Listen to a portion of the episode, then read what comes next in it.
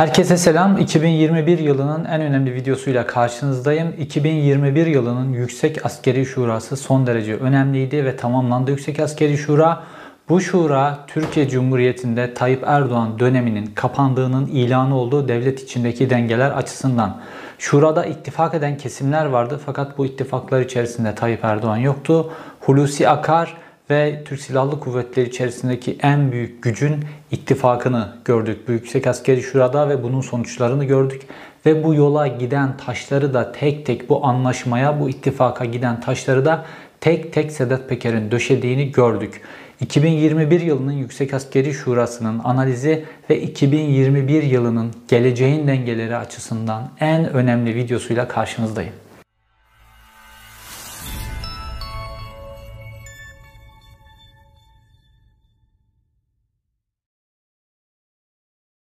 2021 yılı Yüksek Askeri Şurası'nı kritik yapan şey Hulusi Akar'ın üzerinde çalışmaya başladığı bir listeydi. 1500 kişilik bir liste üzerinde Hulusi Akar çalışmalarını tamamlamış ve 2021 yılı Yüksek Askeri Şurası'nın gündemine getirecek diye Ankara kulislerinde bir bilgi yayıldı. Bu listedekiler kimlerdi? Artık bunları her kesim kendisine göre ifade ediyor. Kimisi Ergenekoncular diyor, kimisi derin devlet diyor, kimisi Kemalistler diyor, kimisi ulusalcılar, Avrasyacılar artık ne ifade ediyorsa hangi kavramı seçerseniz bunlardan oluşan bir liste ve bu listedeki 1500 kişi 2021 yılı Yüksek Askeri Şurası'na tasfiye edildiğinde Türk Silahlı Kuvvetleri tamamen Hulusi Akar ve Tayyip Erdoğan'ın kontrolüne girecekti.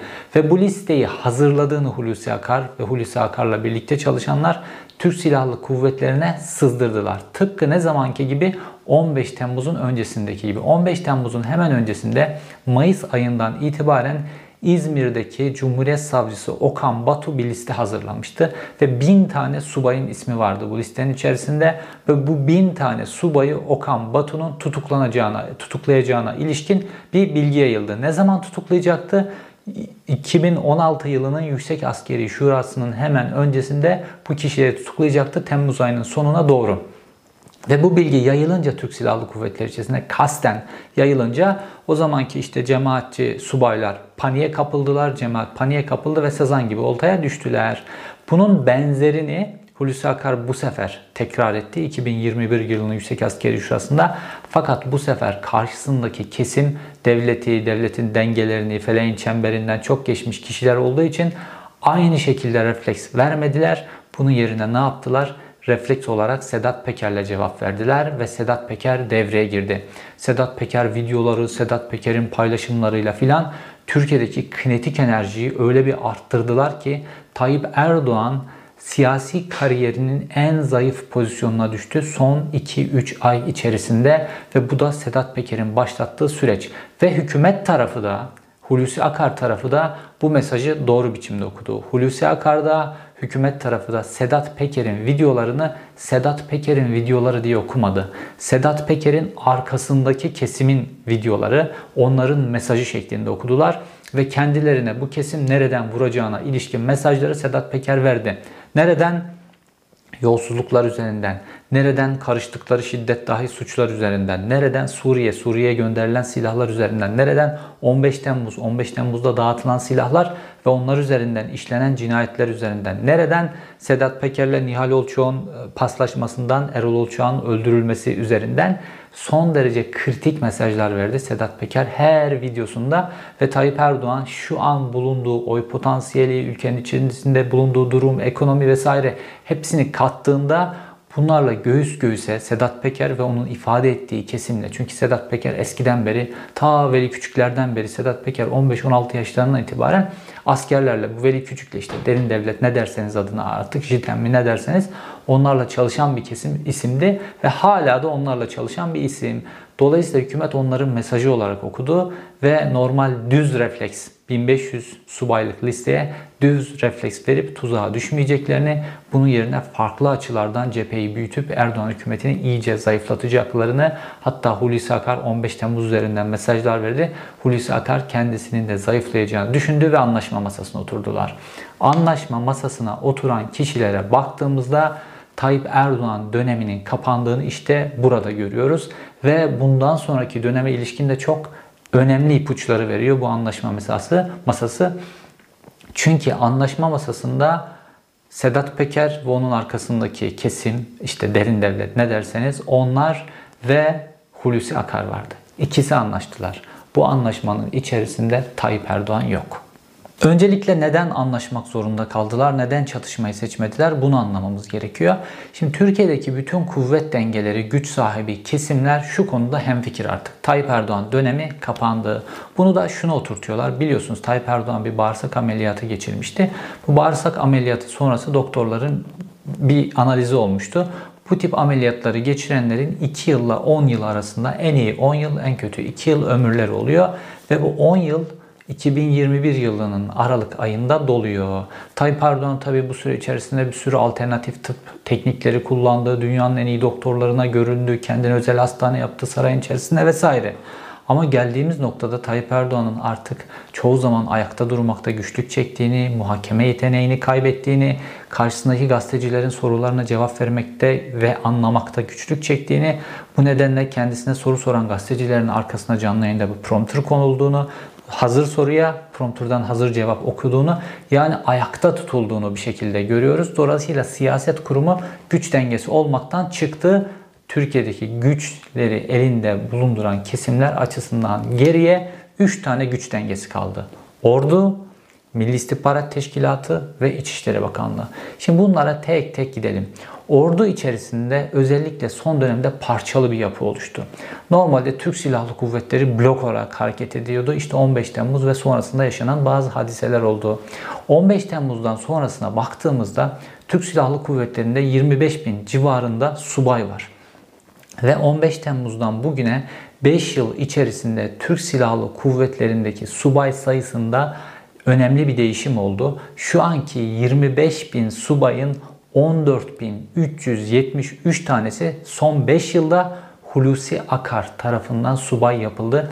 Yani mevcut subayların %65'i son 5 yılda doğrudan Hulusi Akar tarafından üniversitelerden alınarak subay yapıldı. Hatta şu an Türk Silahlı Kuvvetleri içerisindeki eski personeller bu yeni gelen subayları Hulusi'nin ordusu ya da Tayyip'in ordusu şeklinde ifade ediyorlar. Bununla da kalmadı. Türk Silahlı Kuvvetleri'nin bir de profesyonel gücü var. Bu profesyonel güç ne? Uzman çavuşlar.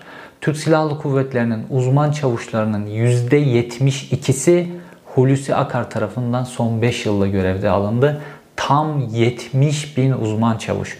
Bunlar artık Türk Silahlı Kuvvetleri profesyonelleşmeye de geçerken en uçtaki en vurucu güç olarak diyebileceğimiz kişiler. Subayların %65'i, uzman çavuşların %72'si doğrudan son 5 yılda Hulusi Akar tarafından göreve getirildi ve Hulusi Akar'ın ordusu haline getirildi. Bununla da yetinilmedi. Son 5 yılda 297 kişi general yapıldı.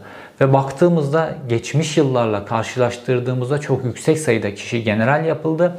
Ve Hulusi Akar aynı zamanda da kritik bir hamle yaptı. Böyle kor generalliğe geçişlerde, or generalliğe geçişlerde çok az kişiyi or generalliğe ve kor generalliğe geçirdi.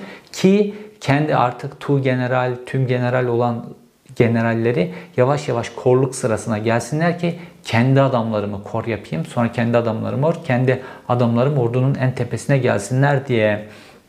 Dolayısıyla Hulusi Akar'ın bu gücünü hafife alamazsınız. Dolayısıyla Hulusi Akar'la masaya oturmak zorundasınız.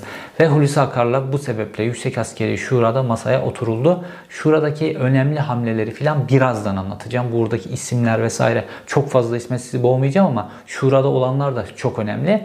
Fakat ikinci güce geçelim. Orduyu ve ordunun durumunu, parçalı yapısını konuştuk. Hulusi Akar'ın neden masaya oturulması gereken bir kişi olduğunu konuştuk. Şimdi gelelim Milli İstihbarat Teşkilatı ve İçişleri Bakanlığı'na. Milli İstihbarat Teşkilatı biliyorsunuz 2012 yılından başlayarak peş peşe yasası değiştirildi. Bütçesi 10 katına 20 katına çıkartıldı. Bir sürü imkan verildi. Devlet kurumlarından istediği bilgi istediği şekilde alma imkanları verildi vesaire. Ve Milli İstihbarat Teşkilatı da artık bürokrasideki en önemli güç diyebileceğimiz güçlerden bir tanesi olarak orada duruyor. Dolayısıyla denge açısından önemli ve Milli İstihbarat Teşkilatı Başkanı Hakan Fidan'la da Hulusi Akar'ın arası son derece iyi gözüküyor şimdilik. Bir üçüncü güç İçişleri Bakanlığı. İçişleri Bakanlığı eski İçişleri Bakanlığı değil. 15 Temmuz'dan sonra İçişleri Bakanlığı çok güçlendirildi. Jandarma İçişleri Bakanlığı'na bağlandı doğrudan. Sahil Güvenlik İçişleri Bakanlığı'na bağlandı. Özel harekatçıların sayısı 7-8 binden 35 bin seviyelerine çıkartıldı. Bekçi teşkilatı getirildi ve polis teşkilatının da sayısı arttırıldı. Ekonomik olarak da kuvvetine kuvvet katıldı. Dolayısıyla baktığımızda İçişleri Bakanlığı Süleyman Soylu'nun altında 600 bin kişiye yakın silahlı bir güç var. Neredeyse bir ordu kadar. Dolayısıyla Süleyman Soylu da son derece önemli. Fakat bu masaya oturulduğunda, bu masaya oturulma sırası, pazarlık sırası geldiğinde işte Sedat Peker ve onun arkasındaki gücün bazı hamleler yapıp zemini pazarlığa hazırlamaları gerekiyordu. Burada İçişleri Bakanlığı Polis Teşkilatı çok önemli. Bunu 15 Temmuz'da da gördük. 15 Temmuz'da Polis Teşkilatı Mehmet Ağar'ın kilit noktalara öncesinden 17-25 Aralık'tan başlayarak kilit noktalara getirilmiş polislerine baktığımızda onlar blok olarak Tayyip Erdoğan'ın tarafında durdular ve 15 Temmuz'da belki de kritik bir pozisyon aldılar. Şimdi Sedat Peker zemini 2021 Yüksek Askeri Şurası'na. Sedat Peker diyorum ama onun arkasındaki bütün güç oyunu kuran kişiler ona sufle verenlerle birlikte anlayın. Burada İçişleri Bakanlığı'nın pozisyonunu değiştirmeleri gerekiyordu. Duruşunu değiştirmeleri gerekiyordu. Şimdi Süleyman Soylu'nun dişlerini söktü Sedat Peker. Süleyman Soylu paçavra hale getirdi. Orada dolayısıyla Emniyet Teşkilatı'ndaki polis müdürleri kaldı. Onlar da Mehmet Ağar'ın ve MHP'nin kontrolündeki polis müdürleri. Ve Sedat Peker Mehmet Ağar'a birkaç tane çok sağlam darbe indirdi. Bodrum, Yarıkavak Marina üzerinden ve oğlu üzerinden birkaç tane darbe indirdi ve Mehmet Ağar sessizliğe gömüldü. Sedat Peker ve arkasında güç şunu dediler. Biz bir hamle yapıyoruz. Sakın ola ki 15 Temmuz'daki gibi bizim karşımızda bu sefer durayım deme dediler ve İçişleri Bakanlığı tarlasını Sedat Peker tamamen sürdü. Geçmişte kank olduğu Süleyman Soylu'yu muktedir e, halden çıkardı ve Mehmet Ağar'ı da kendilerine tabi hale getirildi. 27 Nisan e-muhtırasını hatırlarsanız orada da askerler hamle yapmadan önce Mehmet Ağar'ı kendi noktalarına çekmişler ve Mehmet Ağar Doğru Yol Partisi olarak askerlerle birlikte hareket etmişti. Başkanı olarak, Doğru Yol Partisi'nin başkanı olarak. Ve Mehmet Ağar geçmişten beri de böyle askerler çok diş gösterdiğinde Mehmet Ağar hemen yelkenini aşağı indirir. Burada da Sedat Peker öyle bir diş gösterdi ki Mehmet Ağar hemen yelkenlerini aşağı indirdi ve Mehmet Ağar kadrolarının bu pazarlıkta bir tarafta durmadıklarını görüyoruz. Ve pazarlık masası kuruldu. Pazarlık masası kurulduğunda bazı hamleler yapıldı. Hulusi Akar'ın pazarlık masasındaki en önemli kozlarından ikisi de Hakan Fidan'la olan samimiyeti ve Tayyip Erdoğan'ı arkasına almış olmasıydı. İşte Sedat Peker bu süreçte Tayyip Erdoğan'ın kamuoyu gözündeki Tayyip Erdoğan'ın rolünü zayıflatıcı bazı hamleler yaptı ifşaatlarıyla ve son 3'e 3 aya baktığımızda Sedat Peker'in başlattığı devinim, bunun üzerine ekonomik sorunların, Sedat Peker çok sürekli olarak ekonomik sorunlar, bebeklerine mama alamayan anneler vesaire bunlardan bahsetti. Bunun üzerine de mülteci krizini alevlediler. Mültecilerle ilgili çok fazla böyle fake haberler yayınlandı, fake videolar yayınlandı, Taliban bayrağı açtılar filan diye. Sonradan gerçek olmadı ortaya çıkan videolar ama Facebook'ta milyonlarca kez yayınlandı bu videolar ve bir kinetik enerji oluşturdular.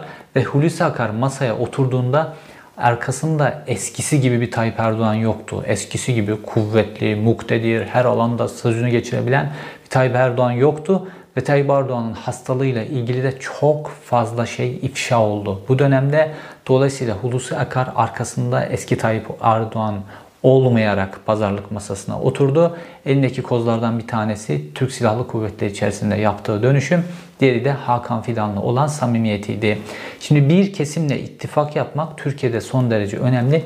Bunu bize Doğu Perinçek çok güzel biçimde özetlemişti Ulusal TV'de. Diyor ki Doğu Perinçek, Savaşlarda üç taraf yoktur diyor. Savaşlarda iki taraf vardır diyor.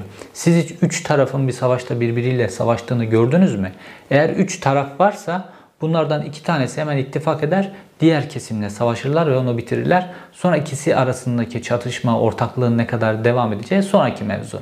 Şimdi baktığımızda 15 Temmuz öncesi olan hadiseler de böyle. Şimdi de baktığımızda kesimler ittifak ediyor. Çünkü Hulusi Akar işte bu Doğu Perinçek, Avrasyacı, ulusalcı subaylar artık ne derseniz bunlarla geçmişte çok fazla mesai harcayan birisi olduğu için hem onların yöntemlerini biliyor, onlar gibi kafası çalışıyor, onlar gibi ittifaklar kurabiliyor hem de onlardan tanıdığı çok fazla insan var Hulusi Akar'ın.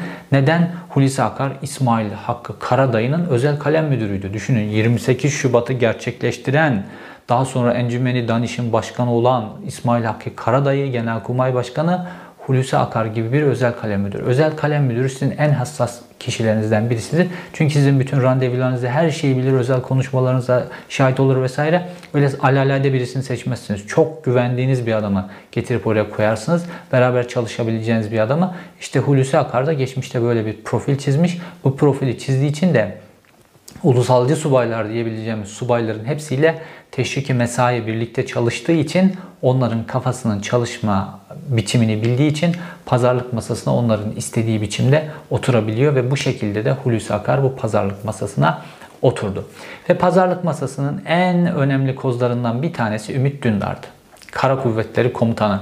15 Temmuz'da Hulusi Akar'dan haber alamayınca Tayyip Erdoğan'ın geçici genelkurmay başkanı olarak atadığı adam ve 15 Temmuz'daki rolü nedeniyle genelkurmay başkanı olacağına o günlerde kesin olarak bakılıyordu. Fakat Hulusi Akar onu ince ince ince doğradı ve bu yüksek askeri şurada emekliliğe sevk ettirmeyi başardı. Pazarlık masasında bunu kopardı. Neden? Hulusi Akar'ın pazarlık masasına oturduğundaki stratejisi şuydu. Karşı taraf bana bir liste dayan, dayatacak. Herkesin bir liste dayatıyor. Tayyip Erdoğan da işte ona ulaşan siyasi talepler var. Onlar üzerinden listeler dayatıyor. MHP'den gelen listeler var. İşte bu dediğimiz ulusalcı, işte neyse derin devlet filan ondan gelen bir liste var. Bunların hepsiyle ilgili bir hamleler yapması lazım Hulusi Akar'ın. Hulusi Akar bu gelen listeler içerisinde en vasıfsız, en silik, en kendi başına karar alabilecek iktidarı, kuvveti olmayan kişiler varsa onları tek tek o listelerin içerisinden seçti ve onları yükseltmeye çalıştı Hulusi Akar. Çünkü Hulusi Akar'ın Türk Silahlı Kuvvetleri'ndeki yönetim tarzı altımdaki adam vasıfsız, emir eri, ne dersem onu yapan, kendi başına bir kuvveti, kendi ayakları üzerinde duramayan, bana dayanan insanlar olsun. Ve şu anki komuta kademesine baktığımızda tamamen bu isimlerden oluşuyor. Mesela Hava Kuvvetleri Komutanlığında böyle bir isim bulamadığı için Hulusi Akar kimseyi orgeneral yapıp yükseltmiyor ve Hava Kuvvetleri Komutanı tam 5. yılına bu sene yine uzattılar süresini ve 5. yılına girdi. Türk Silahlı Kuvvetleri tarihinde 5 yıl üst üste kuvvet komutanlığı yapma diye bir şey yok. Normalde kuvvet komutanları 2 yıl görev yaparlar. Ondan sonra da ya emekliliğe sevk edilirler. İşte Kara Kuvvetleri Komutanı da onun içerisinden seçilip Genelkurmay Başkanı olurdu. Bu şekildeydi. Fakat 5 yıldır üst üste sırf istediği gibi bir adam gelmediği için orluk sırasına Hulusi Akar 5 yıldır üst üste aynı kişiyi Hava Kuvvetleri Komutanlığında tutuyor. Dolayısıyla Hulusi Akar için en önemli problem Ümit Dündar'dı. Çünkü Ümit Dündar dişli, yeri geldiğinde Hulusi Akar'a da posta koyabilen bir adamdı. Mesela geçtiğimiz Yüksek Askeri Şura'da Hulusi Akar'ın Kara Kuvvetleri Komutanlığı İstihbarat Başkanlığı'na atadığı kişiyi Ümit Dündar o pozisyona getirmedi. Düşünün Milli Savunma Bakanı Tayyip Erdoğan'la acayip arası iyi, tarihin en güçlü Milli Savunma Bakanı, kuvvet komutanlıkları doğrudan Milli Savunma Bakanlığı'na bağlanmış belli yönlerle Genelkurmay Başkanı üzerindeki yetkiler alınmış. Bu kadar güçlü bir Hulusi Akar, Tayyip Erdoğan'ın da altında imzası olacak şekilde Kara Kuvvetleri Komutanlığı İstihbarat Başkanlığı'na birisini atadı. Diğer kuvvetlerde bunu yapsa hemen şak de istediği yapılır. Ama Ümit Dündar Hulusi Akar'ın bu imzasının gereğini yerine getirmedi ve o kişiyi göreve başlatmadı. Sonra da o kişi emekli edildi ve daha sonra da tutuklandı. Dolayısıyla Ümit Dündar'ın bu tavrı Hulusi Akar için son derece tehlikeli ve Ümit Dündar'ı bir şekilde yemesi lazımdı. Ve Ümit Dündar'ı yemesi için de elinde 13 günü vardı. Neden? Çünkü mevcut Genelkurmay Başkanı Yaşar Güler'in yaş haddi Yüksek Askeri Şura'dan 13 gün sonra doluyordu. Yani bu 13 gün içerisinde 13 gün var sadece yaş haddinin dolmasına. 13 gün kalan, yaş haddine 13 gün kalan birisi normalde Genelkurmay Başkanlığı görev süresi uzatılmaz, emekliliğe sevk edilir. Fakat Hulusi Akar ne yaptı biliyor musunuz? Daha 13 günü var. Dolayısıyla atarsa 13 gün içerisinde bir sene daha Genelkurmay Başkanlığı yapabilecek ve Yaşar Güler'in Genelkurmay Başkanlığında sırf o 13 gün için görev süresini uzattı. E bu durumda ne oldu? Ümit Dündar'ın da uzatsa görev süresini Ümit Dündar bir sonraki senede artık sadece bir sene yaş haddine kalacak. Sadece bir sene için Genelkurmay Başkanlığı yapacak. Bir sene içinde Genelkurmay Başkanlığı bunun 6 ay zaten briefinglerle filan geçecek. 6 ay için kimse kimseye Genelkurmay Başkanı yapmaz. Böyle bir hamle yaptı. Karşı taraf Sedat Peker ve onun cephesi de bu hamleyi gördüler ve Ümit Dündar üzerinden direnişi kursalarda esas başka isimleri yükseltmeye çalıştılar. Özellikle TU seviyesinde, tüm seviyesinde ve baktığımızda mesela Ahmet Zeki Uçok işte Ergenekon sürecinde de yargılanmış birisi ve Türk Silahlı Kuvvetleri'nin personel yapısını da çok iyi bilen eski bir emekli al, e, albay hakim. Onun tepkilerine baktığımızda TU sırasından, tüm sırasında olan yükselmelere çok pozitif yaklaşıyor ve diyor ki kendisi ifadesi bu balyozcu olarak niteliyor kendi arkadaşlarına. Diyor ki bizim balyozcu arkadaşlar çok iyi noktalara geldiler. Çok iyi atamalar oldu. Ve son yıllardaki yüksek askeri şuralara baktığımızda en güzel yüksek askeri şura buydu diyor Ahmet Seki Uçok. Aynı zamanda Oda TV'nin tepkisine baktığımızda, Aydınlık Gazetesi'nin tepkisine baktığımızda, Veryans'ın TV'nin tepkisine baktığımızda yani ulusalcı subayların arkasında duran medya organları vesaire bunların tepkilerine baktığımızda Herkes Yüksek Askeri Şura kararlarından memnun. Çünkü bu masa herkesi memnun edecek şekilde organize edildi Hulusi Akar tarafından. Mesela normalde 17 tane filan kişi, 17 kişi filan albaylıktan generalliğe yükselir. Normalde Türk Silahlı Kuvvetleri'nin tahammülünde. Bu sene baktığımızda 32, 37 kişi albaylıktan generalliğe yükseldi. Neden? Çünkü Hulusi Akar herkesi memnun etti. MHP'den Bahçeli'den gelen isimler onları da albaylıktan generalliğe yükseltti. İşte AKP'den bazı birkaç talep vardı onları da yükseltti. Ve 33 kişiye yakın isim de bunların içerisinde. Bunlar doğrudan Sedat Peker ve onun arkasındaki güç tarafından masaya getirilmiş kişilerde hepsinin albaylıktan generalliğe terfi etme e, talebini yerine getirdi Hulusi Akar. Böyle herkesin talebini de kabul edince dolayısıyla ortaya 37 kişilik bir liste çıktı. Şimdi 37 kişiyi general yapınca ne, ne yapıyorsunuz? Bir generalin olması gereken yerde iki general ölüyor. Alttan çok fazla kişiyi albay yaptı aynı şekilde Hulusi Akar. E bu kadar kişiyi albay yaptığınız zaman bir albayın olması gereken yere iki albay atıyor. Dolayısıyla Türk Silahlı Kuvvetleri'nin norm kadrosu tamamen darmadağın oluyor. Fakat Hulusi Akar'ın hiç umrunda değil. Çünkü Hulusi Akar önemli olan kendisi, kendi konumu, kendi geleceği ve kendi geleceğini korumak için de bu yüksek askeri şurada herkesi memnun etmesi gerekiyordu. Çünkü bu askeri şura da Hulusi Akar'ın pozisyonunu koruması gelecek açısından da çok önemliydi. Çünkü bütün bu kuvvetler Tayyip Erdoğan döneminin bittiği konusunda hem fikirler fakat Tayyip Erdoğan dönemi sonrasındaki pozisyonlarını, güçlerini korumaları gerekiyor ki Tayyip Erdoğan dönemi fiili olarak da bittiğinde kendileri aynı şekilde yeniden pozisyonlabilsin, pozisyonlanabilsinler. Hulusi Akar da bunlardan bir tanesi. Peker ve onun arkasındaki güçler de bunlardan bir tanesi. Onlar da Türk Silahlı Kuvvetleri içerisinde pozisyonlarını korudular. 1500 kişilik tasfiye listesi hayata geçmediği gibi genç generaller, genç albaylar konusunda iyi bir atılım yaptılar. Ahmet Zeki Uçok ve işte Oda TV, Veryansın vesaire bunların hepsinde de bir memnuniyet olduğunu görüyoruz. Hulusi Akar da kendi açısından o yakın çalışma en tepedeki kuvvet komutanları ve belli pozisyonlar, ordu komutanları filan bu noktalara önem veriyordu Hulusi Akar. Dolayısıyla o alt tarafı yeni genç generaller tarafını tamamen Sedat Peker ve tarafına verdi. Fakat kuvvet komutanlıklarında kendi istedikleri adamları tuttu ve Kara Kuvvetleri Komutanlığı'na da kendi istediği Musa Avseven'i getirdi. Aynı şekilde ordu komutanlıkları seviyesinde de Hulusi Akar pazarlık masasında Hulusi Akar'ın aldığı buydu. Karşı tarafın aldığı da oydu. Baktığımızda Kara Kuvvetleri Komutanlığı'na Ümit Dündar'ın yerine getirdiği isim. Çok, son derece enteresan bir isim. Musa Avseven. Normalde Ümit Dündar aynı zamanda hem Sedat Peker ve takımı için önemli bir adamdı. Aynı zamanda da Devlet Bahçeli için önemli bir adamdı. Fakat Musa Avseven'e de baktığımızda işte milliyetçi kişiliğiyle falan biliniyor ama son derece silik bir komutan. Normalde tüm general rütbesinden emekli edilmesi gerekiyor. Çünkü tüm generalken bir beyin ameliyatı geçiriyor. İşte beyin ameliyatı, kalp ameliyatı, belli e, şeker gibi hastalıklar falan bunlara sahip olursanız korluk seviyesine, orluk seviyesine falan yükselmeniz mümkün değil. Çünkü bir savaş durumu olabilir. Savaş durumunda sağlık performansınızın çok iyi olması lazım. O sağlığınızın karar verme yeteneğinizi etkilememesi lazım. Bütün ordularda böyledir. Dolayısıyla beyin ameliyatı olmuş birisinin general olması, generalse bile hemen emekliye sevk edilir. Fakat Musa Avseven bu silik kişiliği nedeniyle Hulusi Akar tarafından geçmişten beri korunan birisiydi. Ve normalde lojistik tarafından geliyor. Lojistikçi bir komutan. Kara Kuvvetleri komutanı olmasına ihtimal yok. Yani 15 Temmuz olmasa ne kor general olabilirdi, ne or general olabilirdi, ne de kara kuvvetleri komutanı olabilirdi. Tüm generallikten emekli olacaktı. Fakat 15 Temmuz sayesinde kara kuvvetleri komutanlığı seviyesine kadar yükseldi Musa Avseven. Peki deniz kuvvetleri, hava kuvvetlerinde durum ne oldu? Deniz kuvvetleri ve hava kuvvetlerindeki atanan isimler konusuna da baktığımızda Sedat Peker ve ekibinden, o ulusalcı kesimden bir e, memnuniyet olduğunu görüyoruz.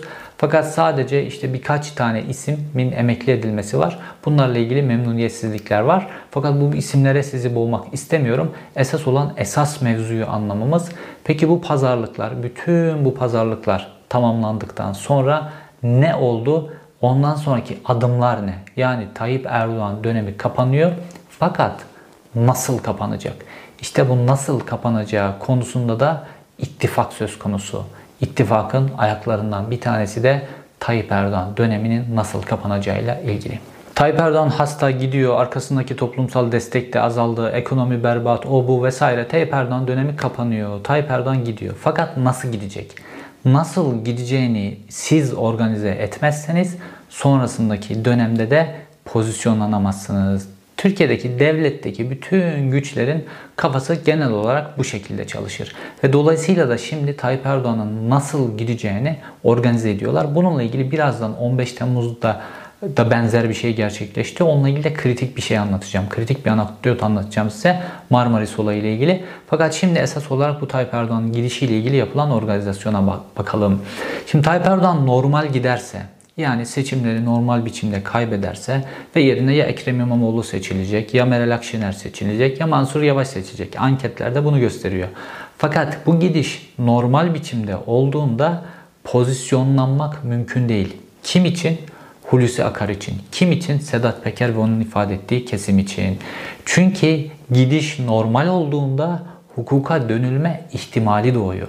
Hukuka dönülme ihtimali doğduğunda Hulusi Akar Hani o gidip mahkemeye ifade vermemişti ya. Hani 15 Temmuz komisyonundan meclise gidip ifade vermemişti ya. Hulusi Akar, Hakan Fidan, 15 Temmuz'un kritik komutanları vesaire. İşte normal biçimde Tayyip Erdoğan giderse bunların yargılanmalarının önünün açılması, Erdoğan rejimiyle birlikte işledikleri o büyük suçlar var ya hepsi gırtlağa kadar suça bulaşmış vaziyette bu suçların hesabının sorulması ihtimali ortaya çıkar. Normal bir hükümet, normal hukuki çerçevede gelmiş bir hükümet ve az önce saydığım figürlerden bir tanesi olursa o zaman Erdoğan'ın gidişini anormal biçimde yapmak lazım. Bunu Sedat Peker ve arkasındaki kesim neden istiyor? Çünkü az önce saydığım o subaylar var ya, işte Türk Silahlı Kuvvetleri'ndeki subayların %65'i son 5 yılda Hulusi Akar tarafından alındı. Bunları nasıl temizleyeceksiniz? Şimdi bu kesim Sedat Peker ve ekibi buna böyle bakarlar. Bunları nasıl temizleyeceksiniz? O kafa böyle bakar. Anormal bir şey olursa bunları temizleme ihtimaliniz olur. Diğer Hulusi Akar vesaire de nasıl bakıyor meseleye? Anormal bir biçimde Tayyip Erdoğan giderse ve bu girişte bu anormallikte ben de pozisyonlanır ve o anormallik için bir şeyler yaparsam o zaman ben de pozisyonumu korurum. Nasıl? Tıpkı 15 Temmuz'da olduğu gibi. 15 Temmuz'a baktığımızda Hulusi Akar Genelkurmay'dan elini kolunu sallayarak gidiyor. Ee, öyle gözaltı falan yok. Görüntüler ortada. Gidiyor Akıncı üstüne. Akıncı üstünde çerez söylüyor. Çerez geliyor filan. Hulusi Akar ortada duruyor. 15 Temmuz başarılı olursa 15 Temmuz'un başına geçecek komutan olarak çünkü Akıncı üstünde zaten. Başarısız olursa da o gece hiçbir şeye imza atmıyor. Hatta metin getiriliyor, metin okunacak, TRT'de okunacak. Metin ona bile bakmıyor. Hiçbir şeye karışmıyor. Tam ortada duruyor. Başarılı olursa bu tarafa geçecek, başarısız olursa bu tarafa geçecek. Tam ortada duruyor Hulusi Akar. Şimdi de baktığımızda Hulusi Akar'la Hakan Fidan'ın rolü tam ortada bir pozisyonda ve bu pozisyona da şu anki konjonktür gereği Sedat Peker'in de dokunmadığını görüyoruz. Sedat Peker bütün aktörleri yıpratırken bu iki aktör konusunda onların o pazarlık masasında birileriyle pazarlık, pazarlık birileriyle yapılır. Birileriyle oturacağınız için pazarlık masasına oturacağınız kişilere doğrudan ateş açıp onları yaralı biçimde pazarlık masasına getirmezsiniz. Onlar üzerinden başkalarını döversiniz.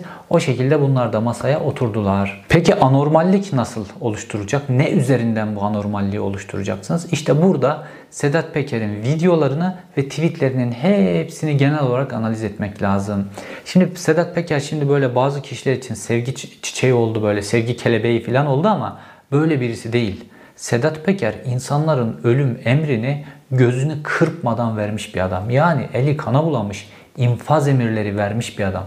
Daha kendisi sıf uçta emniyet kadrolarında Korkut Eken'e yakın isimler var. Korkut Eken Mehmet Ağar. Onları hizaya getirebilmek için Korkut Eken'in nasıl gazeteci Kutlu Adalı'nın infaz emrini verdiğini ifşa etti ya Kıbrıs'taki. E, Kutlu Adalı Kıbrıs'ın en namuslu, en şerefli gazetecilerinden bir tanesiydi. Öldürüldü. Sen Sedat Peker bunca yıl o adamın bu kadar kitap okumuş bir adamsın ya. Hiç Kıbrıs tarihiyle ilgili bir şey okumadın mı? Hiç bu Kutlu Adalı'nın ne kadar namuslu, şerefli bir gazeteci olduğunu, vatansever bir gazeteci olduğunu görmedin mi? Kutlu Adalı'nın hiç mi vicdan? Bir anda mı böyle vicdanın böyle vicdana geldiğinde bunu? Yo, bu güç dengesi açısından Mehmet Ağar'la Korkut Eker bastırır, Eken bastırılması lazımdı. Bu yüzden bunu ifşa etti. Dolayısıyla Sedat Peker infaz emirleri vermiş, vermeye alışmış, kan dökmüş bir adamdır. Dolayısıyla Sedat Peker'in şu anki bütün hamlelerini bir stratejinin parçası olarak okumak durumundayız. İşte bu stratejiye de baktığımda videolarına başından beri, tweetlerine başından beri baktığımda bu anormalliği oluşturma konusunda bir hedef saptırdığını görüyorum. Şimdi Sedat Peker Kürtlerin, işte HDP'lilerin tahrik edilebileceği, aynı zamanda da Alevilerin tahrik edilip provokasyona getirilebileceği ile ilişkin sürekli peş peşe mesajlar veriyor. Fakat baktığımda sahadaki hamlelere de baktığımda Kürtler de Aleviler de feleğin çemberinden o kadar çok geçmişler ki bu iki kesimi böyle tahrik edebilmek öyle çok kolay değildir. Baktığımda Sedat Peker bunları konuşurken, bunlarla ilgili itidal çağrısı yaparken başka taraflardan tahrikler ve provokasyonlar olduğunu görüyoruz. Mesela mülteciler. Sedat Peker'in son tweet serisine bakın böyle 13 tane filan tweetlik bir tweet serisi attı böyle uzun bir tweet serisi. Bunlardan 12. tweet'e baktığımızda Suriyelilerle ilgili işte Ankara Altındağ'da yapılan saldırıyı özünde haklı görüyor. Ve Sedat Peker hatta 12. tweetinde konuyu namus, kadınlarımız, kızlarımız, ırz meselesine getiriyor. Bunu tabii ki koruyacağız filan diyor. Ama provokasyon yağmaya gelmeden falan gibi bir hamle yapıyor, bir vurgu yapıyor. Şimdi baktığımızda bu derin devlet Türkiye'de geçmişte de benzer provokasyonlar yaptı. Mesela Rumlara yönelik hamleler. Şimdi Rumlara yönelik, İstanbul Rumlarına yönelik onlar da Türkiye Cumhuriyeti'nin vatandaşı. Türkiye Cumhuriyeti'nin bütün vatandaşları gibi dilleri, dinleri farklı olsa bile her türlü hakka sahipler. Fakat o günlerde Türkiye Cumhuriyeti'nin e, yöneten hükümetin, Adnan Menderes hükümeti vesaire bunların milliyetçilik dalgasından kaybolan toplumsal desteğini koruma gibi bir ihtiyaçları vardı. Bir e, durum oluşmuştu. Ve Adnan Menderes de bu milliyetçilik dalgasının yükseltilmesine evet dedi. Ve Adnan Menderes ilk defa orada Türkiye derin devleti ile iş tuttu. Türkiye derin devleti açısından da Kıbrıs meselesini kaşımak, orada bir pozisyon oluşturmak son derece önemliydi. Çünkü o zamanki Türkiye derin devleti de İngiltere ile e, işbirliği içerisindeydi. Hala da bir kısım kısım öyle. Dolayısıyla İngiltere'de Kıbrıs'taki mevcut çözümsüz durum için garantörlük pozisyonunun devam etmesi için bu konuyu kaşıyordu. Ve ne yaptılar? İstanbul'daki Rumların mallarına doğru bir saldırı başladı. Ve baktığımızda işte o geçmişteki bütün o Rumların anılarını okuyun bu konuyla ilgili. Diyorlar ki Beyoğlu'ndaki olaylarla ilgili. Malları işte dükkanlarımızın çerçevelerini aşağı indirdiler, evlerimizi taşladılar filan ama bizi öldürmediler. Yani oradaki gruba bir talimat verilmişti oraya gelen gruba. İşte bu yakın, yıkın, oraları dağıtın filan ama kimseyi öldürmeyin. Şimdi şiddet olayı böyle toplumsal şiddet olayı başladığında onu nerede frenleyeceğinizi normal hatta yapamazsınız. Onlar ancak mafya gruplarıyla yapılır. Mafya grubuna talimatı verirsiniz. Şiddeti ne kadar uygulayacağı, nerede duracağını bilir. Adam ayağından vur dersen ayağından vurur. Kafasından vur dersen kafasından vurur. İşte Sedat Peker anlatıyor ya Hürriyet gazetesini ben bastırdım diye. Hürriyete normal AKP'liler oraya yığsalar AKP'liler orada galeyana gelir. Hürriyeti yakar yıkar insanları gazetecileri öldürürler. Ama Sedat Peker'in adamlarını oraya gönderdiğinizde Hürriyet'in camını çerçevesini indirir ama binadan içeri adım atmaz. Çünkü ona adım atma denmiş ve orada durur Hürriyet gazetesine hiçbir çalışanına zarar vermez. Ve işte Rumlara yönelik 1960'lı yıllardaki o saldırıda da böyle. Beyoğlu'ndaki olaylarda nerede duracağını bilen bir grup var. Fakat sonra olay sıçrıyor başka semtlere. Mesela Çengelköy'e, mesela Arnavutköy'e, buralardaki Rumlara yönelik sıçrıyor ve oradaki saldırıyı düzenleyen de normal halk orada çok sayıda Rum öldürülüyor ve feci biçimde öldürülüyorlar. Şimdi baktığımızda Altın Dağ'daki olayların ilk başlangıçtaki olay bu son olay ee, ve Suriyelilere yönelik ilk böyle toplumsal atak olayına da baktığımızda nerede duracağını bilen bir kalabalık var. Ve Sedat Peker de bu tweetlerinde şunu söylüyor. Diyor ki işte karımızı, kırmızı, namusumuzu, kızımızı, namusumuzu filan koruyalım. İşte bunları korumak için her şeyi yapalım. Fakat nerede duracağınızı bilin diyor. Nerede duracağınızı bilin. Ortaya çıkan o bazı görüntüler var onları yapmayın diyor. Ve baktığımızda toplumsal fay hattı oluşturma, o anormalliği oluşturma ve Erdoğan'ı bu şekilde gönderme konusunda seçtikleri kesimlerden bir tanesi de bu. Ve sosyal medyada inanılmaz mültecilere yönelik nefreti arttıracak paylaşımlar yapılıyor ve bunların hepsine de baktığımızda fabrika üretimi işler olduğunu çok fazla görüyoruz ve insanları da teşvik ettiği için bu paylaşımlar onu tetiklediği için Artık herkes bir yerde bir parkta, bahçede, sahilde nerede böyle bir anormal bir durum görürse onu yapıp paylaşıyor ve buradaki öfkeyi, buradaki devinimi son derece arttırıyorlar. Bu ittifak edileceği üzerinde anormallik oluşturma konusunda üzerinde ittifak edilen kesimlerden bir tanesi de Gülen grubu. Gülen grubu ile ilgili de geçtiğimiz günlerde enteresan bir şey oldu hiç durup dururken. Bir Clubhouse'da bir oda açıldı ve odada Gülen grubu nedeniyle bu cemaat soruşturmaları çerçevesinde cezaevinde olan insanların zehirlenerek öldürülmesi konuşuldu. Benim vergimle niye bu devlet bu cezaevinde bunlara yemek veriyoruz? Biz vermeyelim abi bunu. Aç köpek orada birbirlerini yesin ölsünler. Kessin öbürünü, o onu pişirsin, o onu yesin. Bize ne bunlardan abi? Biz bunları tamamen bunlar it, itilaf şey yapmamız lazım. Bunları yok etmemiz lazım yani bunları. Bunlar bizi yok etmedi mi? Bunlar tankla adam ortadan ikiye bölmedi mi bu namussuzlar? Abi Biksi mermileriyle ateş etmediler. O cezaevinde o cezaevinde bir tane kahraman aşçının bir bir şey, şey zehrine bakar yemeklerine koyacak. Ya bu, bu, bu bence bir suç değil ki. Bu, biz bunları itler nasıl eskiden böyle köpekleri zehirler öldürül. Aynen onun gibi zehirleyip öldüreceğiz bu müptezelleri. Biz daha bunlara bir ekmek veriyoruz. yapsa yemin ya ediyorum ailesine ben bak. Çok pahalı olmayan da bir zehir bulmak lazım bence. Benim kanaatim.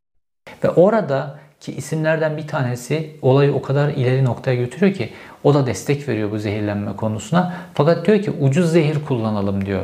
Devlete de maliyet çıkmasın burada diyor. Ve bu konuşma yapıldıktan sonra normalde bu konuşmayı yapanlar işte ile ilgili belli kınama cümleleri kurulması gerekirken her kesimden normalde başka konularda oldu böyle cemaat soruşturması kapsamında tutuklu olsalar bile fakat baktığımızda bunu körükleten hatta bunun çok konuşulmasını sağlamaya yönelik bazı hamleler yapıldı. Hatta bununla ilgili bazı isimler de böyle açıktan destek verdiler. İşte onlar haindir, yapılmalı, öldürülmeli, niye besliyoruz filan desteklediler ve devinimi arttırdılar. Baktığımızda işte bununla ilgili de benzer işte planlardan konuşuluyor. İşte böyle cemaatle mücadele konusunda sembol isimlerden bir tanesinin ortadan kaldırılması, bunun işte cemaat e, soruşturmalarında ismi geçen polis askerlerden birisinin üzerine yıkılması filan. Oradan sonra ne? Cezaevleri. Cezaevlerine yönelik düşünsenize Gülen cemaati soruşturması kapsamında tutuklu olanların bulunduğu işte Silivri, Sincan gibi cezaevleri var. Onlardan birine böyle yüzlerce kişinin saldırdığını filan böyle bir toplumsal galeyan durumunda ne kadar anormalliğin ne kadar kolay yüksek seviyelere çıkabileceği bir durum oluşabilir. Dolayısıyla seçilen kesimler Sedat Peker'in yandan söylediği Kürtler ve Aleviler gibi kesimler değil. Onlar bu konuda çok tecrübeliler. Öyle galayana, provokasyona filan bu tuzağa kolay kolay düşmezler. Fakat bu Suriyeliler, Gülen cemaati gibi kesimler bunlar çok kolay düşürebilirsiniz. Çünkü o kesimler kadar devletin dayağını 100 yıldır yiyen kesimler filan değiller. Dolayısıyla seçilen kesimlerin Sedat Peker'in bu tweet dizisine de baktığımda bu Erdoğan'ı nasıl göndeririz konusunda çıtayı anormal noktalara, çatışmayı çok yüksek noktalara götürme konusunda bu iki kesim üzerinde anlaşıldığını görüyoruz. Çünkü çatışmalı biçimde Tayyip Erdoğan gönderilirse Sedat Peker ve onun arkasındaki grup, güç pozisyonunu Türkiye'de koruyabilir. Hulusi Akar ve onun ifade ettiği Hakan Fidan vesaire beraber ittifak ettiği kişiler Türkiye'de pozisyonlarını koruyabilirler. Çünkü bu karışıklık içerisinde elde edilmiş olacak pozisyonlar. Fakat normal bir seçimle bu iş olursa onlar o pozisyonlarını koruyamayacaklar. Şimdi gelelim 15 Temmuz'da ilgili az önce söylediğim önemli ve bugünü anlamamızı sağlayacak olaya Marmaris vakası. Ben bunu ilk kez Merdan Yanardağ'dan duymuştum. Fakat Merdan Yanardağ bu işin merkezini Marmaris'e tam olarak oturtmadan genel olarak söyledi. Merdan Yanardağ şöyle diyor. Diyor ki 15 Temmuz gecesi cemaatten artık kurtulacağımız netleşti diyor. Kurtulacağı netleşti devletin. Dolayısıyla genel kurmay ve MIT'in içerisindeki belli kişiler hatta o genel kurmay ve MIT diyor neredeyse doğrudan. Bunlar ya cemaatten kurtuluyoruz Tayyip Erdoğan'dan da kurtulalım fırsattan istifade diye o gece ikinci bir hamle gerçekleştirdiler. Fakat silahlar bir kere patlayınca olay kontrolden çıktı ve Tayyip Erdoğan'dan da kurtulamadılar. Şimdi hadise ne? Biliyor musunuz? Hadise şu. 15 Temmuz'da işte Gökhan Sönmez Ateş, özel kuvvetlerden general Gökhan Sönmez Ateş ve onun altında bir grup oluşturuluyor. Özel hareket, özel kuvvetler mensubu bir grup. Bunlar işte makçı isimlerden oluşan kişiler. Normalde muhabere arama, kurtarma. Bunlar özel kuvvetler, Türk Silahlı Kuvvetleri'nin en seçkin birimi. Bunun içerisinde bir de muhabere arama kurtarmacı yani makçı denen daha küçük bir grup var. Bunlar da özel kuvvetlerin en seçkinleri. Bunlar öyle eğitiliyor ki her pozisyonu yüzlerce binlerce kez çalışmışlar. Her pozisyon, her türlü çatışma bunlar için artık otomatik refleks haline geliyor. Dolayısıyla bu kişilerin bir kişiyi gidip alıp getirmeme ihtimali diye bir şey söz konusu değil. Tayyip Erdoğan o gece al getir muhakkak getirirler. Karşılarında normal polisin, normal askerin, normal özel harekatçının durma ihtimali yok. Bunlar son derece seçkin. Şimdi Gökhan Sönmez Ateş ve ekibi normalde bayrak direği gibi oraya dikiliyorlar. Ve bunlara deniyor ki siz Tayyip Erdoğan'ı alıp geleceksiniz. Fakat bunlara Tayyip Erdoğan nerede olduğu söylenmiyor. Bekliyorlar, bekliyorlar. Gökhan Sönmez Ateş'in ifadelerinde var. Gece saat 3'e kadar bizi beklettiler diyor. Sonra boş otele gönderdiler bizi filan diyor. Bunu çözmeye çalışıyor Gökhan Sönmez Ateş. Çözmeye çalışmakla ilgili hamlelerini zannedersem ailesi ya da başka bir şekilde tehdit edildi. Ondan sonra sustu. Duruşmalarda bir daha konuşmadı Gökhan Sönmez Ateş. Fakat o gece onlar orada bekletilirken başka bir silahlı grup Tayyip Erdoğan'ın otelini basmaya gidiyor ve onlar oradaki polislerle çatışmaya giriyorlar. Fakat Marmaris'teki o geceki uçuş kayıtları, radar kayıtları buhar edilmiş. Bunlar bir türlü mahkemeye gelmedi. Dolayısıyla o ikinci gizemli grubun kim olduğunu hiçbir zaman, kimlerden oluştuğunu hiçbir zaman öğrenemedik. Bu konuda inanılmaz bir karartma uygulandı ve hükümet kanadı da bunu çözemedi. Savcılıklar da bunu çözemediler. Çok profesyonelce o işin üzeri kapatıldı. Şimdi bu konuşulan perde arkasındaki bilgi şu. O gece o ikinci grup yani 15 Temmuz'la ilgili işler bir taraftan yürüyor. 15 Temmuz'un başarısız olacağı zaten belli. O işler yürüyor. Bir taraftan bu ikinci grup gidip Tayyip Erdoğan'ı öldürecek. Yani suikastimi diyor ya Tayyip Erdoğan. Gerçekten Tayyip Erdoğan'ı öldürecekler. Bu işte zaten cemaat o günün günah keçisi. Bütün olay onun üzerine yıkılmış. Onda, o da cemaatin üzerine yıkılacak. Böylece o gece hem Tayyip Erdoğan'dan hem cemaatten kurtulmuş olacaklar. Daha önce Binali Yıldırım'la ilgili meseleyi de anlattım. Tayyip Erdoğan'ın haleflerinden bir tanesi Binali Yıldırım. Ondan da kurtulmuş olacak. Tayyip Erdoğan'ın işte bütün kampanyalarının her şeyinin fikir babası Erol Olacak. Zaten ondan da kurtulmuş. Böyle bir plan işliyor. Erol Uçak'la ilgili kısmı başarılı oluyor. Binali Yıldırım son anda kurtuluyor. Tayyip Erdoğan'la ilgili kısımda Tayyip Erdoğan kendisi bir plan yaptığı için orası da işlemiyor. Fakat o grubun oraya gittiği filan bunlar net normalde. Dolayısıyla plan içerisinde plan işliyor. İşte Merdan Yanardağ'ın özetlediği biçimde o 15 Temmuz gecesi zaten cemaatten kurtulduk. Tayyip Erdoğan'dan da kurtulalım. ikisinden birden kurtulmuş olalım diye MIT'in ve Genelkurmay'ın içerisinde MIT ve Genelkurmay diyor daha doğrusu Merdan Yanar'da böyle bir düşünce oluştu fakat gerçekleştirilemedi diyor.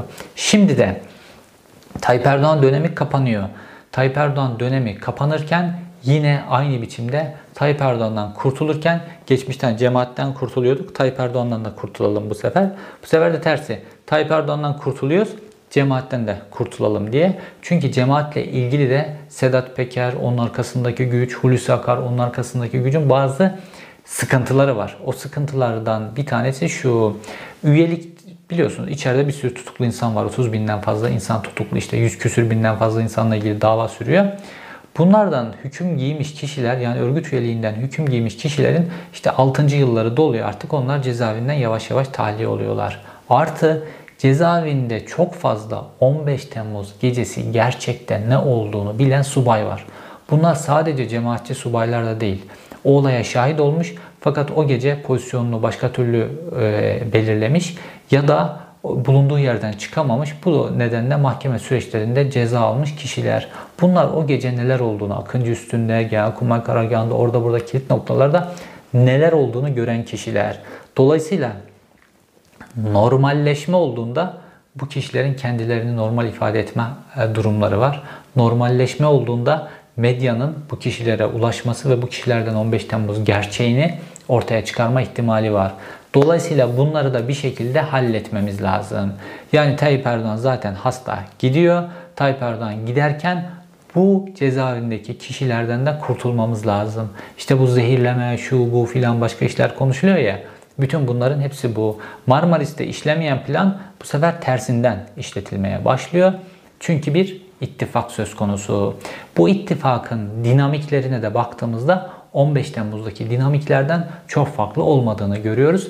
Bu sefer sadece Sedat Peker ve onun arkasındaki gücün çok önemli biçimde masaya oturduğu ile ilgili bir fark var ve strateji farkları var.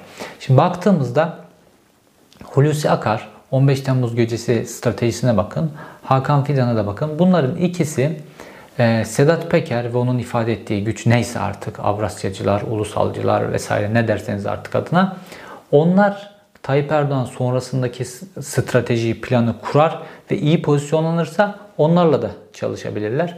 Onlar değil başkası yaparsa onlarla da çalışabilecek kişiler ya da oyunu kendi istedikleri biçimde kurup kendi başlarına güç olup Tayyip Erdoğan sonrasının figürü çünkü özellikle Hulusi Akar bu konuya çok oynuyor. Hakan Fidan da aynı şekilde halef olarak kendilerini konumlandırıyorlar ve kendilerini yıpratmıyorlar.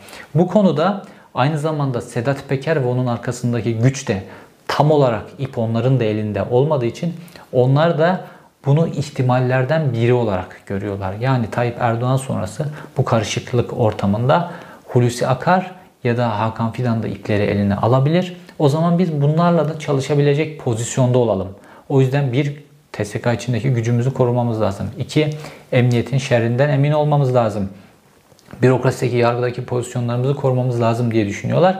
Dolayısıyla şu an anlaşma, ittifak tamamen Tayyip Erdoğan dışında. 15 Temmuz, 15 Temmuz öncesi anlaşmalar, 17-25 Aralık operasyonu öncesi anlaşmalar, Milli İstihbarat Teşkilatı'na yapılan 7 e, Şubat operasyonu sonrasındaki anlaşmalar filan bunların hepsinin içerisinde Tayyip Erdoğan vardı. Masayı Tayyip Erdoğan belirledi. Masada Tayyip Erdoğan'ın istedikleri oldu yoğun olarak.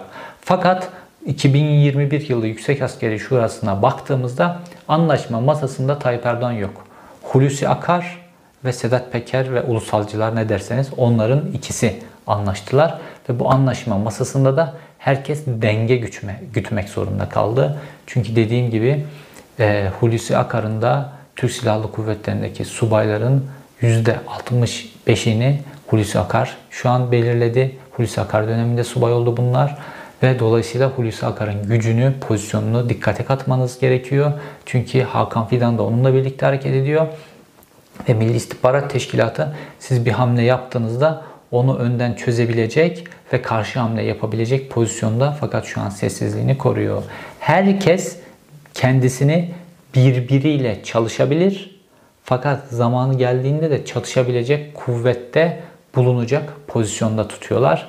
Fakat bütün bu pozisyonlarını koruyabilmek için de Tayyip Erdoğan'ın nasıl gideceği konusunda bir anlaşma söz konusu ve bu anlaşmada da Tayyip Erdoğan'ın gidişinde normalliğe yer yok. Fakat anormalliğin kuralları çatışmanın nerede başlayıp nerede duracağını ve çatışmanın dinamiklerinin ne olacağını siz belirlemek zorundasınız. Az önce saydığım gibi bu dinamikler çatışma kimler üzerinden çıkacak bunların hepsi konusunda da anlaşma söz konusu. 2021 Yüksek Askeri Şurası Türkiye'nin geleceğinin belirlenmesi açısından son derece önemliydi. 2021 Yüksek Askeri Şurası Türkiye Cumhuriyeti tarihinin en kritik yüksek askeri şuraları ve Türkiye Cumhuriyeti'nin dönüm noktalarından bir tanesi olarak tarihe geçecek. İzlediğiniz için teşekkür ederim. Bir sonraki videoda görüşmek üzere.